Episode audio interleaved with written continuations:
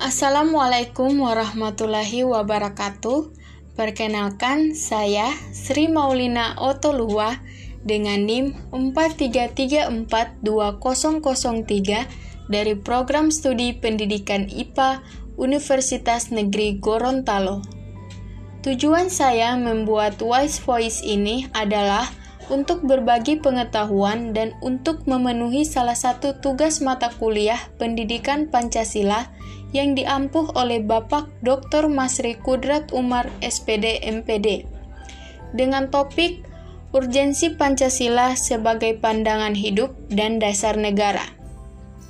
Suatu negara pasti mempunyai identitas nasional sendiri-sendiri yang berbeda antara negara yang satu dengan negara yang lain, karena identitas nasional suatu bangsa menunjukkan kepribadian suatu bangsa tersebut. Pancasila adalah jati diri bangsa Indonesia sebagai falsafah, ideologi, dan alat pemersatu bangsa Indonesia. Pancasila merupakan pandangan hidup, dasar negara, dan pemersatu bangsa Indonesia yang majemuk. Begitu besar pengaruh Pancasila terhadap bangsa dan negara Indonesia. Kondisi ini dapat terjadi karena perjalanan sejarah dan kompleksitas keberadaan bangsa Indonesia seperti keragaman suku, agama, bahasa daerah, pulau, adat istiadat, kebiasaan budaya, serta warna kulit yang jauh berbeda satu sama lain, tetapi mutlak hal tersebut harus dipersatukan. Begitu banyak permasalahan yang sedang bangsa kita hadapi, mulai dari hal yang sepele sampai ke persoalan yang vital. Sebenarnya, semua persoalan bisa diselesaikan apabila rakyat Indonesia sudah menjiwai nilai-nilai Pancasila. Tetapi kenyataannya, negara kita hanya meninggikan keilmuan, ilmu pengetahuan tanpa adanya pendalaman Pancasila serta penerapan nilai-nilai Pancasila tersebut. Memahami urgensi Pancasila sebagai dasar negara bisa menggunakan dua pendekatan, yaitu pendekatan institusional dan pendekatan sumber daya manusia. Pendekatan institusional adalah membentuk dan menyelenggarakan negara yang berdasarkan pada nilai-nilai Pancasila, sehingga negara Indonesia dapat mewujudkan tujuan negara atau terpenuhinya kepentingan nasional.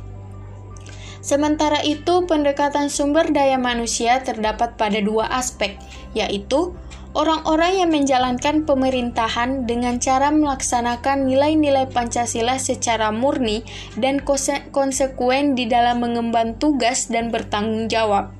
Sehingga kebijakan negara akan menghasilkan kebijakan yang mengedepankan kepentingan rakyat.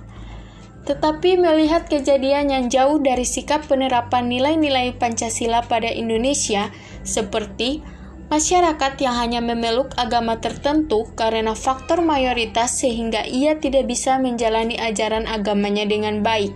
Sikap tidak adil terhadap sesama hanya karena perbedaan suatu hal, aksi bentrok antar suku karena rendahnya kesadaran dan rasa persatuan, dan perlakuan tidak adil di beberapa tempat sosial karena faktor perbedaan ras.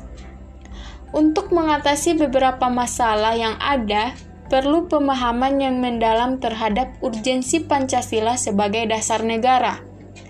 Dalam pemahaman tersebut ada tahap implementasi juga yaitu tahap yang selalu memperhatikan prinsip-prinsip good governance antara lain transparan, akuntabel, dan fairness sehingga akan terhindar dari KKN, korupsi, kolusi, dan nepotisme dan warga negara yang berkiprah dalam bidang bisnis harus menjadikan Pancasila sebagai sumber nilai-nilai etika bisnis yang menghindarkan warga negara melakukan free fight liberalism, tidak terjadi monopoli dan monopsoni, serta warga negara yang bergerak dalam bidang organisasi kemasyarakatan dan bidang politik maka Indonesia akan mencapai tujuan yang dicita-citakan seperti yang diharapkan para pejuang-pejuang pada masa dulu. Jika rakyat Indonesia dapat menerapkan nilai-nilai yang terkandung dalam Pancasila. Sekian dari saya. Wassalamualaikum warahmatullahi wabarakatuh.